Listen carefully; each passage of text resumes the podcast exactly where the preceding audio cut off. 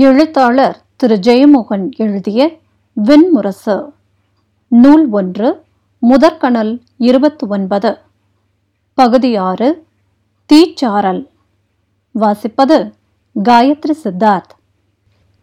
வியாசவனத்தின் தெற்கு மூலையில் சித்திரகர்ணி கண்களும் பிரங்கையும் மட்டும் உயிருடன் இருக்க இறந்து கொண்டிருந்தது. அதன் உருமல்கள் அதன் வயிற்றுக்குள் ஒழிக்க மனதுக்குள் மூடுண்ட அறைக்குள் சிக்கிக்கொண்ட வௌவால் போல பிரங்கை பரிதவித்துக் கொண்டிருந்தது. அதன் பின்னங்கால்களை கழுதை புலிகள் நான்கு கடித்து இழுத்து தின்று கொண்டிருந்தன. வெள்ளை எலும்புகள் நடுவே உயிருடன் இருந்த தசைனார் புழு போல அதிர்ந்து அதிர்ந்து துடிக்க அந்த கால் மட்டும் இழுத்து இழுத்து அசைந்தது. சித்திரகர்ணி குப்புற விழுந்திருந்ததனால் கழுதை புலிகள் அதன் அடிவயிற்றையோ இதயத்தையோ கிழிக்க முடியவில்லை. குஹ்ய ஜாதை என்ற கழுதை புலி தன் நான்கு குட்டிகளுடன் வந்திருந்தது. கழுதை புலிகளை அழைத்து வந்தது அதுதான். ஏழு நாட்களாக அது உணவு ஏதும் உண்டிருக்கவில்லை. குட்டிகளுக்கு மூன்று நாட்களுக்கு முன்னரே பால் தீர்ந்து விட்டிருந்தது. குட்டிகளை பாறை பொந்துக்குள் விட்டுவிட்டு பெரிய முன்னங்கால்களை வேகமாக தூக்கி வைத்து பசித்து திறந்த வாயை முன்னால் நீட்டி பெரிய செவிகளை கூர்ந்து அது காட்டுக்குள் தாவி தாவி ஓடியது. ஒரு சிற்றோடையை தாண்டிய போது குகிய ஜாதை குருதியின் வாசனையை கண்டு கொண்டது மெல்ல காலடி எடுத்து வைத்து புதர்கள் வழியாக வந்தபோது சிம்மத்தின் அலறலையும் புலிகளின் உருமல்களையும் கேட்டது. புதர்களுக்குள் இருந்து எட்டி பார்த்த குகிய ஜாதை செம்புல் பரவிய குன்று போன்ற பெரிய சிம்மத்தை இரு சிறுத்தைகள் தாக்குவதைக் கண்டது. நாக்கை வாய்க்குள் துழாவியபடி பின்னங்கால்களில் அமர்ந்து கவனிக்கத் தொடங்கியது. சிம்மம் இரு பக்கமும் சுழன்ற சுழன்ற சிறுத்தைகளை தன் பெரிய கைகளால் அடிக்க முயன்றது. வாய் திறந்து வெண்பற்களை காட்டி சீறியும் பின்னங்கால்களில் அமர்ந்து சீறி காலூங்கியும் சிறுத்தைகள் போர் புரிந்தன. பின்னர் ஒரு சிறுத்தை சிம்மத்தின் வலப்பக்கம் பார்வையில்லை என்பதை கண்டுகொண்டது. புதர்களுக்குள் நான்கு கால்களையும் நிலத்தில் பதித்து பதுங்கி மெல்ல ஊர்ந்து சென்ற அது உரத்த ஒளியுடன் பாய்ந்து சிம்மத்தின் கழுத்தை கவ்விக்கொண்டது. சிம்மம் அதை உதற முயன்று பெருங்குரல் எழுப்பி சுழல சிறுத்தை பிடியை விடாமல் காற்றில் சுற்றியது. இரண்டாவது சிறுத்தை உருமியபடி சிம்மத்தை நெருங்கியதும் அது இடக்கையால் ஓங்கி அரைந்தது. சிறுத்தை புலி தெரித்து புல்லில் விழுந்து எழுந்தோடியது. கடித்து தொங்கிய சிறுத்தை தன் பிடியை விடவே இல்லை. பலமுறை சுழன்ற பின் சிம்மம் தன் ஆற்றலை இழந்து கால்கள் தள்ளாடி பக்கவாட்டில் சரிந்தது. உடனே கவ்வலை விட்டுவிட்டு சிறுத்தை பாய்ந்து மறுபக்கம் ஓடி காட்டுக்குள் சென்றது. சிம்மம் பலமுறை எழ முயன்றது உரத்த குரலில் கர்ஜித்தபடி கால்களால் நிலத்தை பிராண்டியது. எழுந்து சில அடிகள் வைத்து மீண்டும் விழுந்தது. மீண்டும் எழுந்து மேலும் சில அடிகள் வைத்து கீழே விழுந்தது. குகிய ஜாதை அடிமேல் அடி வைத்து அதை அணுகியது. சிம்மம் மயக்கத்தில் சற்று உருமிய போது அஞ்சி பின்னடைந்து மீண்டும் நெருங்கி விடைத்த காதுகளும் கூரிய நாசியுமாக அருகே சென்றது. சிம்மம் கால்களை ஒருமுறை உதைத்து கொண்ட போது ஓடி புதரை அடைந்த பின் மீண்டும் வந்தது. மெல்லிய மூச்சொலியுடன் காற்றில் உழைந்த பிடரி மயிருடன் கழுத்தில் குருதி வழிந்து முன்தொடை மேல் வடிய சிம்மம் கிடந்தது. குகிய ஜாதை அருகே சென்று மெல்லிய நாக்கை நீட்டி அந்த குருதியை நக்கியது. அதற்குள் இருந்த அதுவே அறியாத ஒன்று எழுந்து அதன் உடலெங்கும் மயிர்கூச்செறிவாக வெளிப்பட்டது. பின்னங்கால்களில் அமர்ந்து வாயை மேலே தூக்கி உரத்த பெண் குரல் சிரிப்பு போல ஒளி எழுப்பத் தொடங்கியது. அதை கேட்டு நான்கு பக்கமும் புதர்களிலிருந்து பல கழுதை புலிகள் எம்பி எம்பி குதிப்பவை போல ஓடி வந்தன. முதல் கழுதை புலி வந்த வேகத்திலேயே சிம்மத்தின் வாளை கவ்வியது. அந்த வழியில் விழித்து கொண்ட சிம்மம் திரும்ப முயல அத்தனை கழுதை புலிகளும் ஒரே சமயம் அதை கவ்விக்கொண்டன அனைத்தையும் தூக்கியபடி சிம்மம் எழுந்து நின்று உதறிக்கொண்டு நிலையழிந்து பக்கவாட்டில் விழுந்தது. குகிய ஜாதை அந்த குருதி வழிந்த புண்ணை ஆழமாக கடித்து சதையை பீத்து எடுத்து உண்டது. குருதியை ஏற்று அதற்குள் வாழ்ந்த தேவன் வாழ்க என்றான். மேலும் நான்கு முறை கடித்து உண்டபின் குகிய ஜாதை ஓடிச் சென்று அருகே இருந்த சிறிய பாறை மேல் ஏறி நின்று தன் குழந்தைகளை அழைத்தது. குழந்தைகளில் மிக புத்திசாலியும் துடிப்பானவனுமான மூன்றாவது மகன் குகிய சிரேயஸை பெயர் சொல்லி அழைத்தது. சில கணங்களுக்கு பின் புதர்வெளிக்கு அப்பால் பாறை உச்சியில் ஏறி நின்ற குகிய சிரேயஸ் அன்னையின் குரலுக்கு எதிர்குரல் கொடுத்தது. புதர்களிலிருந்து விரிந்த காதுகளும் சிறிய கருமணி மூக்குகளும் மெல்லிய ரோமத்திரல்களுமாக ஓடி வந்த நான்கு குட்டிகளைக் கண்டு குகிய ஜாதை பரவசத்துடன் எம்பி எம்பி குதித்தது. ஓடிச் சென்று அவற்றை வாயால் நீவியும் முகர்ந்தும் கழித்தது. பின் ஒளி எழுப்பியபடி அவற்றை சிம்மத்தை நோக்கி கூட்டிச் சென்றது. அதை எதிர்த்து வந்த மூத்த ஆண் கழுதை புலி ஒன்று சீறி பற்களை காட்டிய போது பின்னங்கால்களில் மெல்ல அமர்ந்து கண்களில் அனலுடன் மிக மிக மெல்ல உருமியது குகிய ஜாதை. அதை கேட்டதும் அங்கே சிம்மத்தை சூழ்ந்திருந்த அத்தனை கழுதை புலிகளும் காதுகளை விடைத்து அமைதியடைந்தன முன்னால் நின்ற கழுதை புலி மெல்ல பின்னடைந்து பின்பு விலகி ஓடியது. நிமிர்ந்த தலையுடன் தன் குழந்தைகளை அழைத்து கொண்டு குகிய ஜாதை சிம்மத்தின் அருகே வந்தது. குட்டிகள் அனைத்தும் பாய்ந்து சென்று சிம்மத்தை பல இடங்களிலாக கடித்து பீக்க ஆரம்பித்தன. குகிய சிரேயஸ் தன்னுடைய சிறிய கூழாங்கற் கண்களினால் அன்னையை பார்த்தது. மகனே நீ முழு ஆயுளுடனும் இரு. இதோ இது உன் முதல் பெரும் வேட்டை. இந்த மிருகத்தின் இதயத்தை நீ உண்பாயாக. இனிமேல் உன் வாழ்நாளெல்லாம் இதயத்தை மட்டுமே உண்பவனாக இருப்பாயாக என்று குகிய ஜாதை மகனை வாழ்த்தியது. குகிய சிரேயஸின் மெல்லிய சாம்பல் நிற மயிர் பரவிய சிறிய தலையின் இனிய வாசனையை முகர்ந்து காதுகளை விடைத்து ஒலி எழுப்பியது. குகிய சிரேயஸ் முன்னால் பாய்ந்து சென்று சிம்மத்தின் அடிவயிற்றை கவ்வியது. சிம்மம் வழியில் எழுந்து நின்றுவிட்டது அத்தனை கழுதை புலிகளும் சிதறி தப்பி ஓடின. குகிய ஜாதையின் மூன்று குட்டிகளும் சிம்மத்தின் மீதிருந்து கீழே விழுந்து புல்லில் அடிவயிறு காட்டி புரண்டு எழுந்தன. ஆனால் சிம்மத்தின் உடலில் ஓர் உறுப்பு போல குகிய சிரேயஸ் கடித்ததை விடாமல் தொங்கிக் கிடந்தது. சிம்மம் முன்னால் ஓடிச் சென்று முகம் தரையில் மோத விழுந்து எலும்பு மட்டுமேயாகி போன பின்னங்கால்களையும் கிழிந்து தொங்கிய பிட்டத்தையும் துடிக்கச் செய்தபடி கடைசி உயிர் விசையால் அலறியது. சிம்மக்குரல் கேட்டு புதர்களுக்கு அப்பால் ஒரு கல்லால மரத்தடியில் தனித்திருந்த வியாசர் எழுந்து ஓடி வந்தார். ஆ ஆ என அலறியபடி வந்தவர் சிம்மம் ஒன்றை கழுதை புலியின் கையளவு சிறிய குட்டி ஒன்று கவ்வி உண்பதைக் கண்டார்.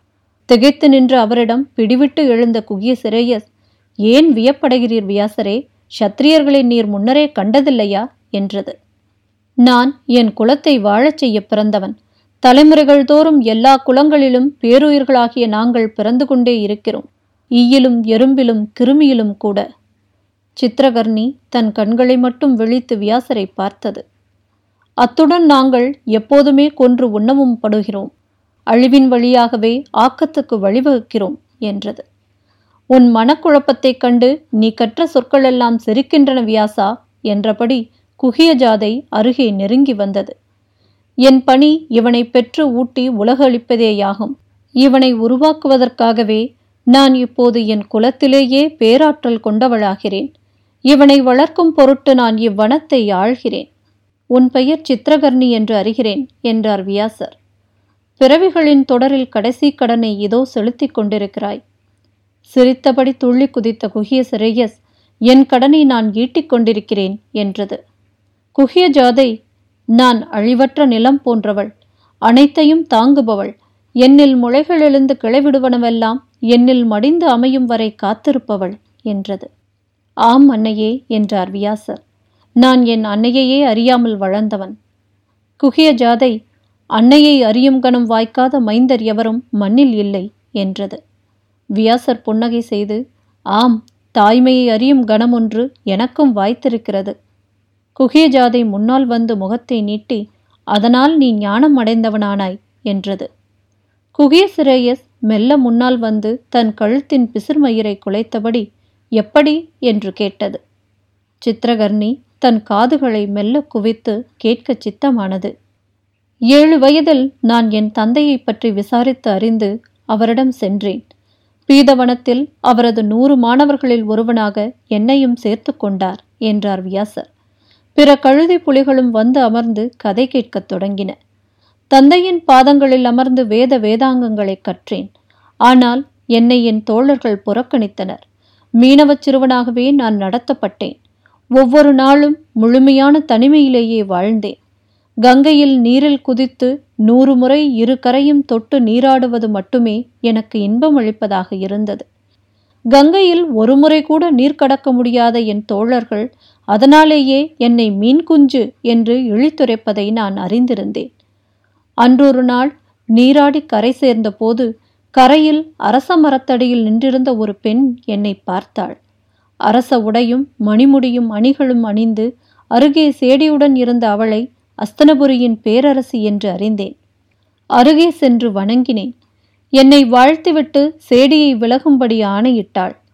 குனிந்து என்னிடம் நடுங்கும் குரலும் ஆவல் நிறைந்த கண்களுமாக நான் கங்கையில் எத்தனை முறை நீர் கடந்தேன் என்று கேட்டாள். நூறு முறை என்று சொன்னதும் நான் எதிர்பாராதபடி குனிந்து என் தலையை முகர்ந்தாள். என்னை எவரும் தொட்டதில்லை. ஞானயோகியான என் தந்தை எவரையுமே தொடுவதில்லை. சாலை மாணாக்கர்கள் என்னை தீண்டுவதை தவிர்த்தனர். தொடுகையினால் அதிர்ந்து பின்னடைந்த நான் தொடாதே நீ இல்லறத்து பெண் நான் பிரம்மச்சாரி என்றேன். குழந்தை உன் பெயர் கிருஷ்ண துவைபாயனன் நான் உன் அன்னை என்றாள். நான் குழப்பத்துடன் இல்லை நான் ஒரு பித்திக்கு பிறந்தவன் என்றேன். ஆம் அது நானே. நீ பிறக்கும்போது நான் பித்தியாக இருந்தேன். இன்று அஸ்தனபுரியின் அரசியாக இருக்கிறேன் என்றாள்.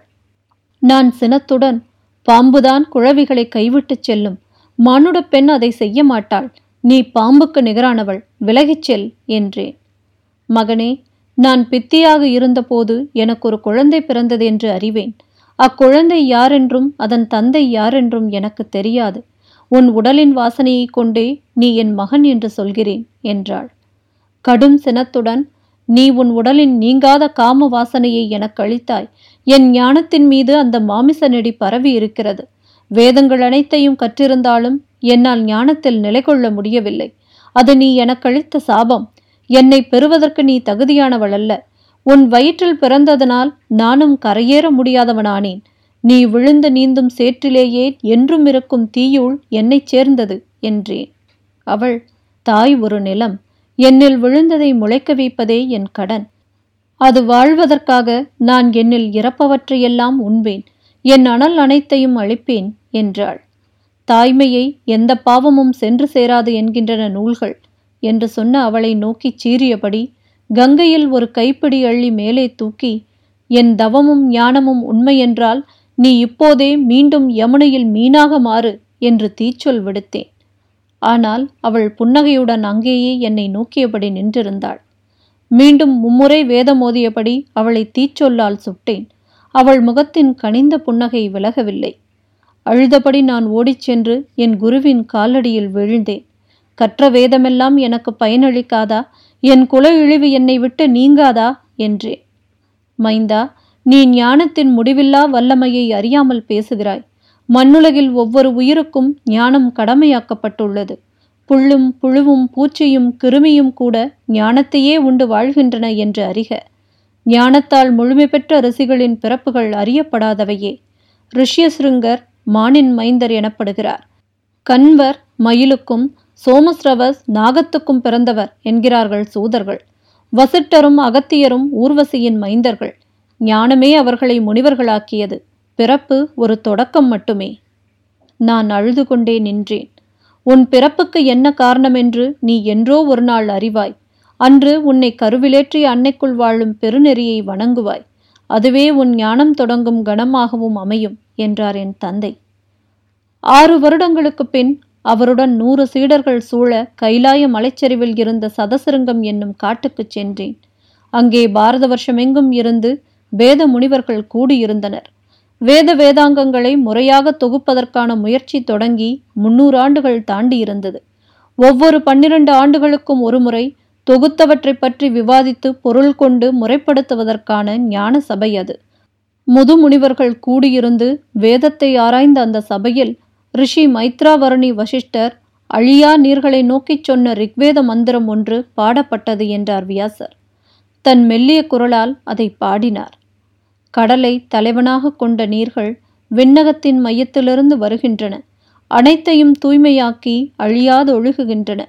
விண்ணில் இருப்பவை மண்ணில் பாய்பவை வழிகளில் ஓடுபவை ஊற்றெடுப்பவை கடலை நாடுபவை தூய்மையானவை தூய்மை செய்பவை. அந்த நீர்களெல்லாம் என்னை காத்தருள்க. விண்ணகம் நடுவே வீற்றிருக்கும் வருணன் மெய்யும் பொய்யும் அறிந்தவன். அந்நீர்கள் இனிதாக பொழிகின்றன. தூயவை தூய்மையாக்குபவை. தேவியரே அன்னையரே என்னை காத்தருள்க. நீரண்ணையரின் நடுவே இருக்கிறார்கள் வருணனும் சோமனும். தேவர்கள் அங்கே அவியேற்று மகிழ்கிறார்கள். வைஸ்வானரன் என்னும் நெருப்பு அங்கே வாழ்கிறான்.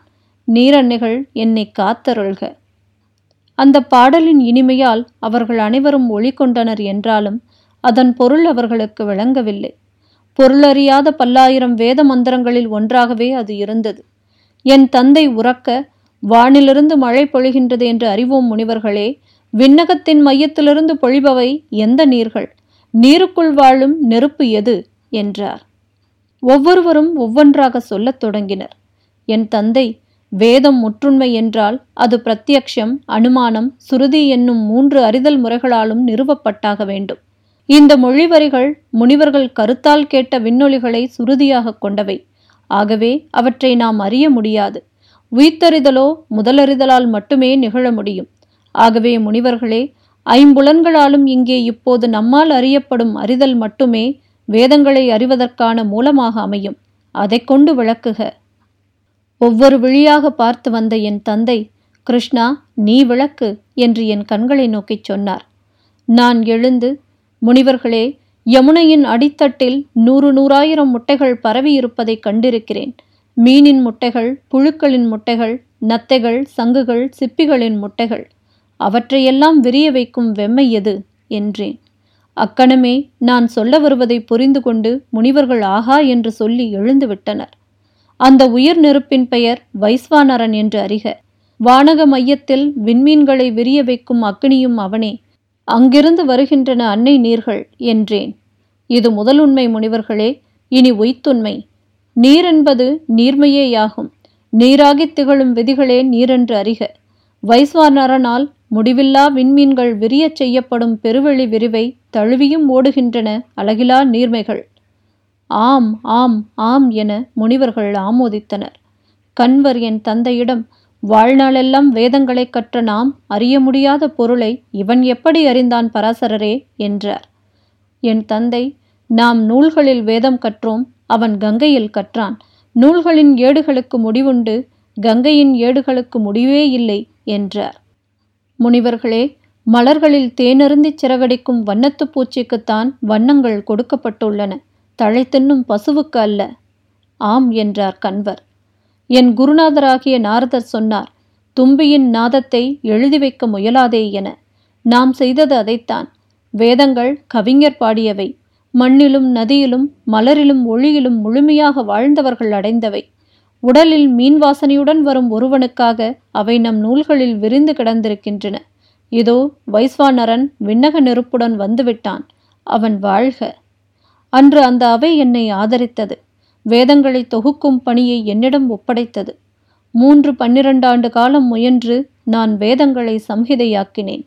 பாரத வருஷத்தின் நானூறு வேத ஞானிகள் எனக்கு மாணவர்களாக அமைந்தனர். அப்பணியை தொடங்கிய அன்று அஸ்தனபுரிக்குச் சென்றேன். அரண்மனையை அடைந்து பேரரசியை காண வேண்டும் என்று சொன்னேன். என்னை அந்தப்புறத்துக்கு கொண்டு சென்றார்கள்.